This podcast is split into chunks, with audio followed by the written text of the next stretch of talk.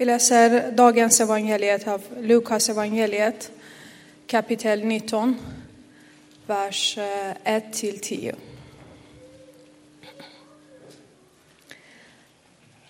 Han kom in i Jeriko och gick genom staden. Där fanns en man som hette Sakaios och han hade hand om tullen och han var rik.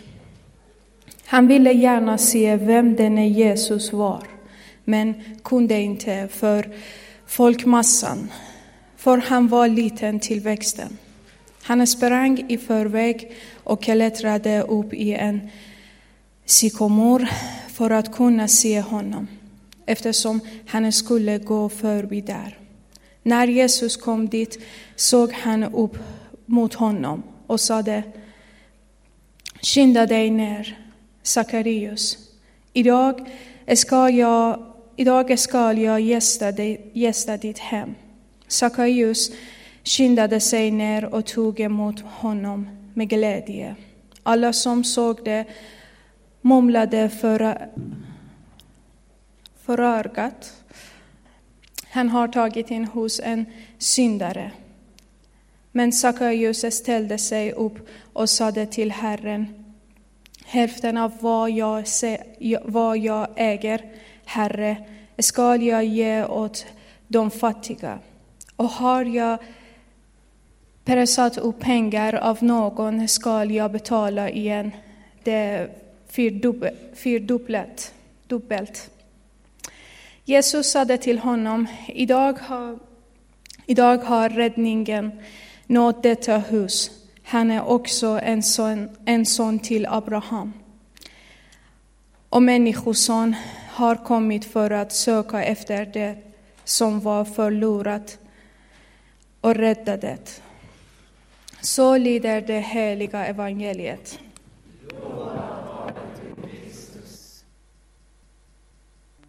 Allt gott kommer från dig, Herre.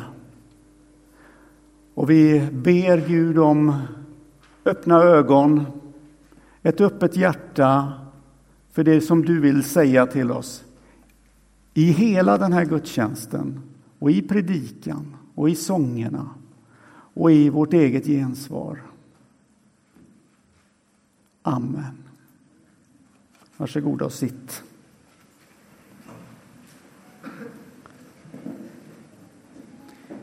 Det är en stark berättelse, den som vi hörde Hanna läsa, om personlig förändring och förvandling. Det är berättelsen om hur en människa får hela sin tillvaro och sin blick på den här världen förändrad genom ett enda möte på en enda dag genom en enda person, nämligen Jesus Kristus. Det är berättelsen om Sackeus, eller Sakaios. Han byter ju namn lite från århundrade till århundrade. Jag kanske ska säga Sakaios. Det är berättelsen om honom, om en människa som har fastnat i ett riktigt destruktivt ekonomiskt beteendemönster.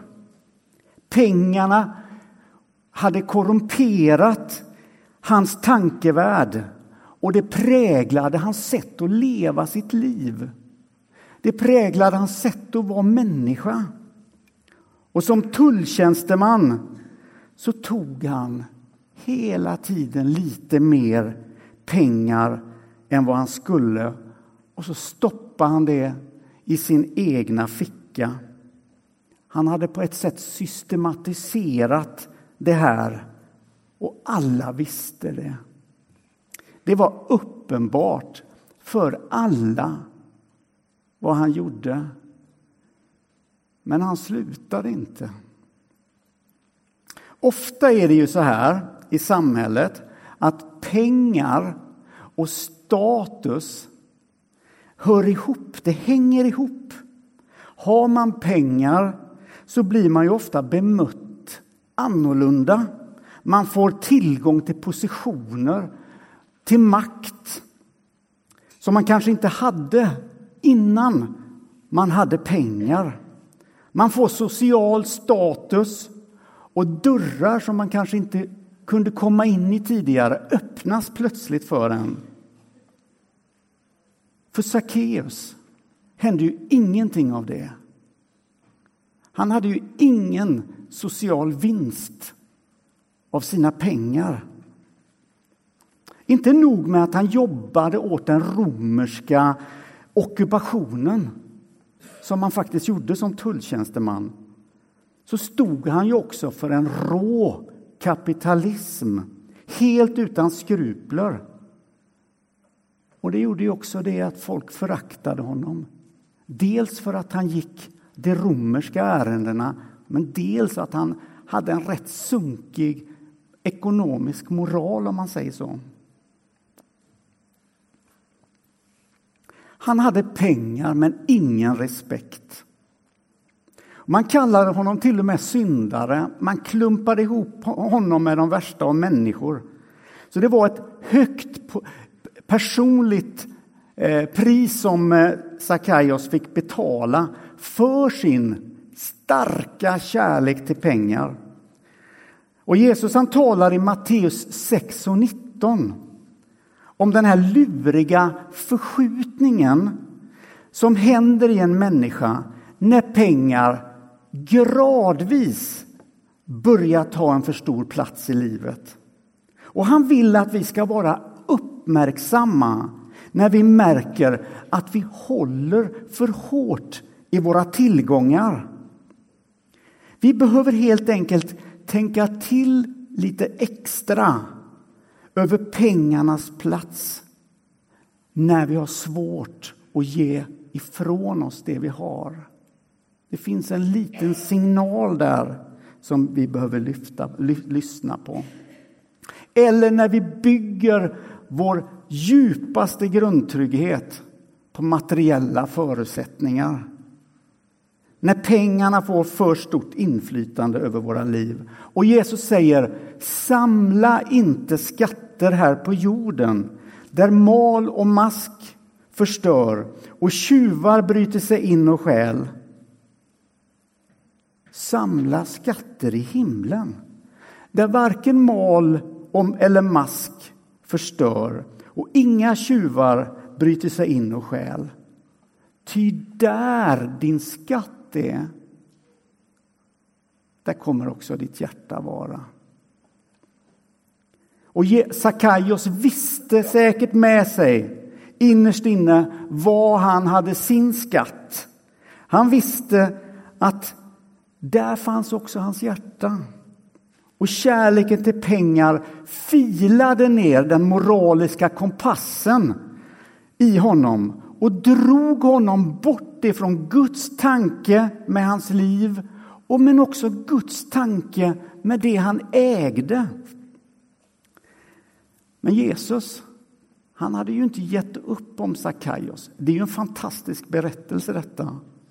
Om hur Jesus ändå går fram dit till trädet och tittar på honom och säger Kom ner Sakaios.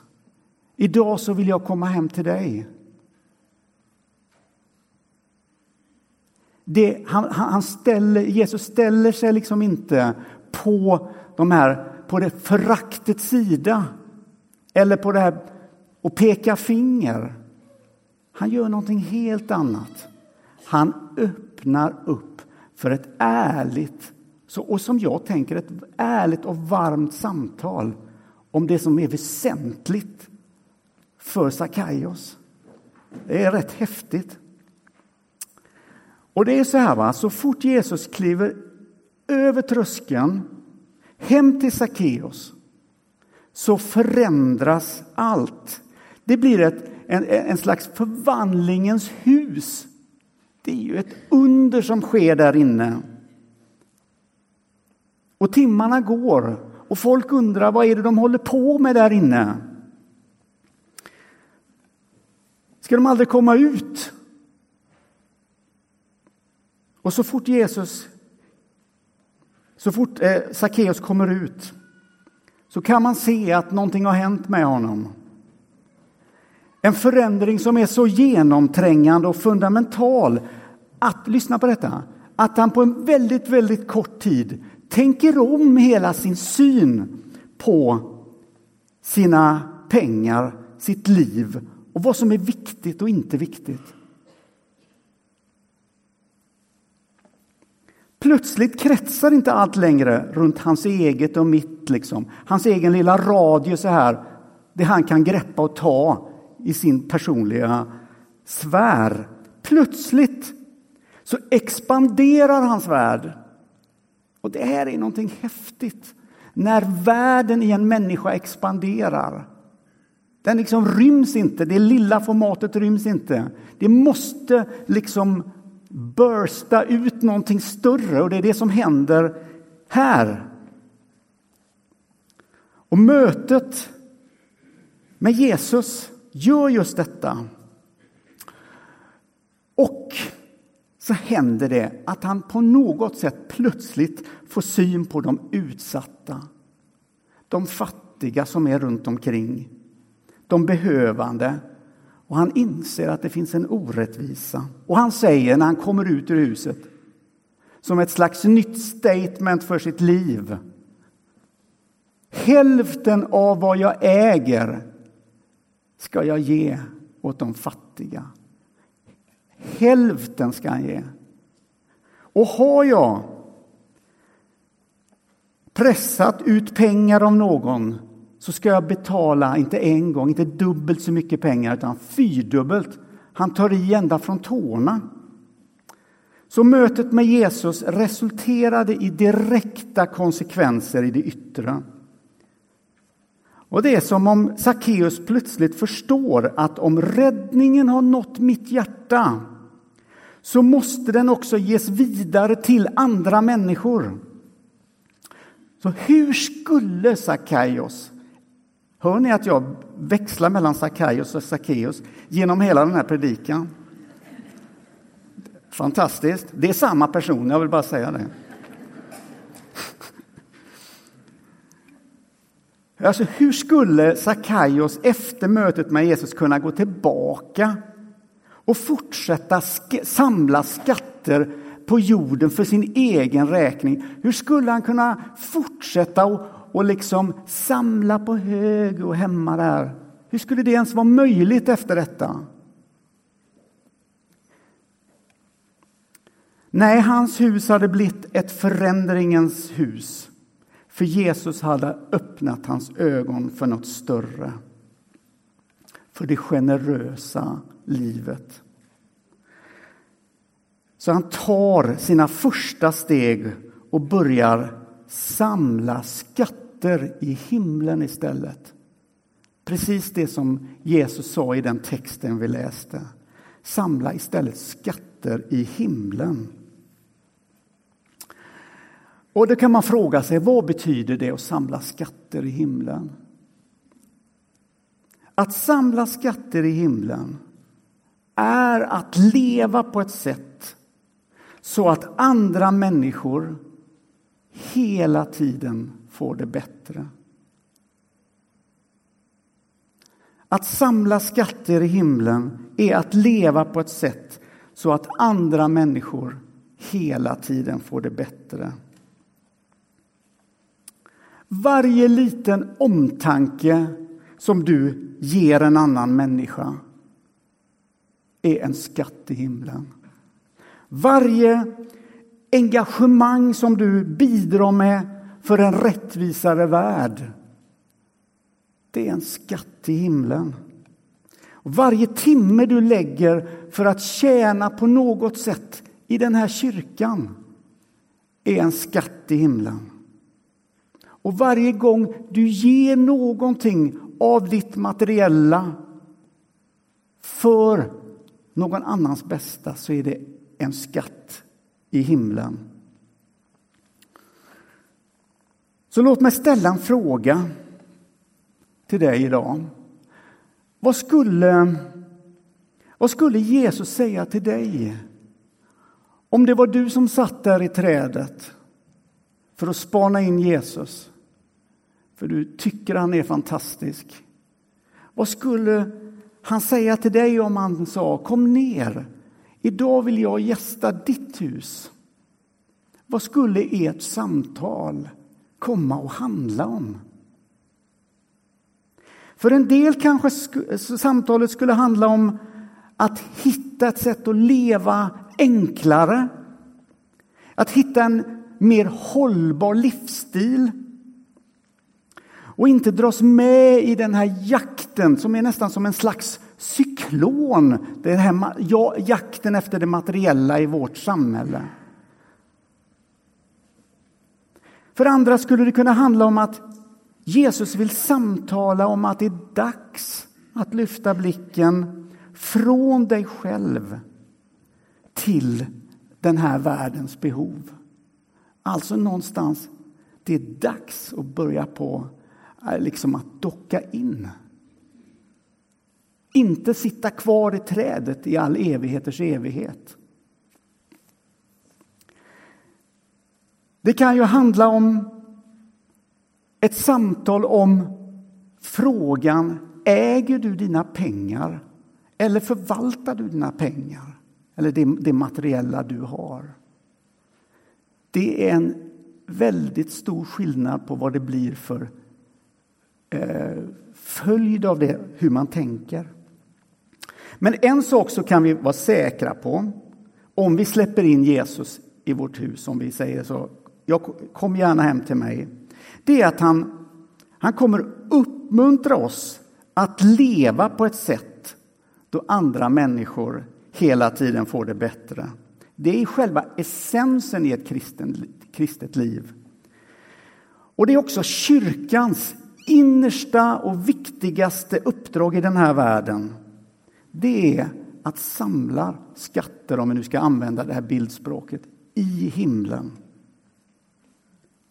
Sackeus hus blev ett förvandlat hus. Och ut genom dörren kommer en människa som återspeglar Guds generositet. Det som har hänt i hjärtat får genast konsekvens i hans händer och i hans fötter. Som Gud har behandlat oss vill vi behandla andra människor. Så Gud kallar oss in i en ny generositet. I ett nytt sätt att tänka. Det är sjukt utmanande att fundera på detta. Vad det betyder. Men vi gör inte det här själva bara som enskild individ. Att du går hem och tänker ja nu ska jag fundera på hur jag ska göra. Utan vi gör det också tillsammans som en kyrka. Vi får vara med och docka in med vår tid, med vårt engagemang, med våra pengar. Kyrkan, när hon återspeglar Gud som allra mest, var hittar vi henne då? Vi hittar henne bland de fattiga, bland de utsatta, där behoven är som allra mest. Vi hittar, vi ser en kyrka som går över gränser för att vara med och förändra den här världen. Och där får du vara med, och där får jag vara med. Och Saronkyrkan har ju alltid varit en kyrka som inte har respekterat gränser. Lyssna nu, inte så att inte respekterar gränser som ett stopp. Saronkyrkan har ända sedan den bildades på 30-talet velat kliva över gränser, gå vidare, göra mer för den här världen. Det ligger i den här församlingens DNA att göra det som är till synes omöjligt möjligt. Man har velat mer. Det är en väldigt vacker mening om en församling. En församling som vill mer. Som inte administrerar och bara förvaltar utan som också tar sig vidare in i nya saker. I vår församling så har drivkraften för detta, bensinen för detta, varit människors engagemang med sin tid, med sitt liv, med sina resurser. Så har det varit hela tiden i Saron. Och missionen har varit i centrum. Alltså, det, det har varit så viktigt i den här församlingen att vara missionsorienterad, centrerad kring missionen. Men också med ett djupt socialt patos. Och så har man velat vara en församling för människor där man växer och inte krymper. Det här är, är någonting som är viktigt för Saron och har varit viktigt för Saron. Och jag tänker på den här psalmstrofen, jag tror vi sjöng den förra söndagen eller söndagen innan. Driv oss ut att bygga broar till en okänd morgondag. Tänk om det är så att vi som församling står precis där på brofästet till någonting nytt. Nu är det dags för oss att gå vidare, att ta oss vidare göra det Gud kallar oss som församling in att göra. Kanske är det dags att lyssna till vad han vill med oss.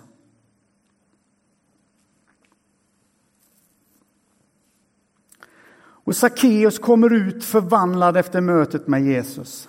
Hälften av vad jag äger ska jag ge till de fattiga. Och har jag pressat pengar av någon då ska jag inte bara vara generös, utan jag ska vara supergenerös. Jag ska, jag, jag ska ge fyrdubbelt, ger jag. Det blir väl bra. Där, på den nivån är han. Så mötet med honom hade fått, fått honom att se världen genom Guds lins. Och det hade påverkat honom i grunden. Hur är det med din livsstil? Hur är det med din tid? De 24 timmar per dygn som du har. Hur ser ditt engagemang ut? Har du tagit ett flygfoto på det på senaste och kollat in? Eller är du i, liksom, i det här direkta hela tiden? Att du gör saker så att du inte hinner reflektera. Kanske dags att kliva in i helikoptern åka upp och ta ett foto på ditt liv. Hur är det med dina pengar? Hur hårt sitter de fast i dig?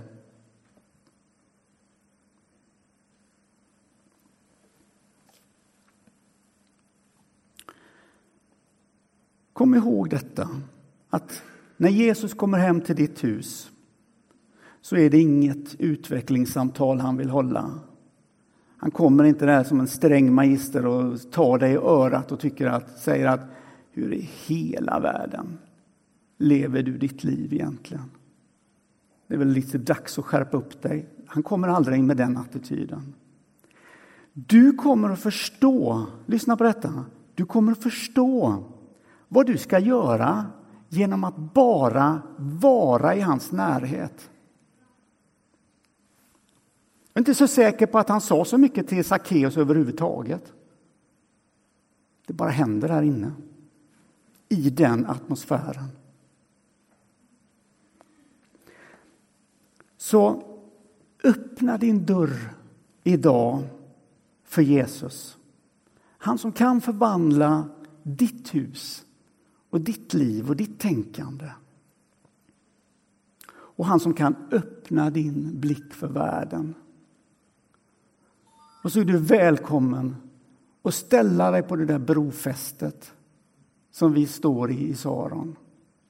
Och vara med och gå över broar till en okänd morgondag. Amen.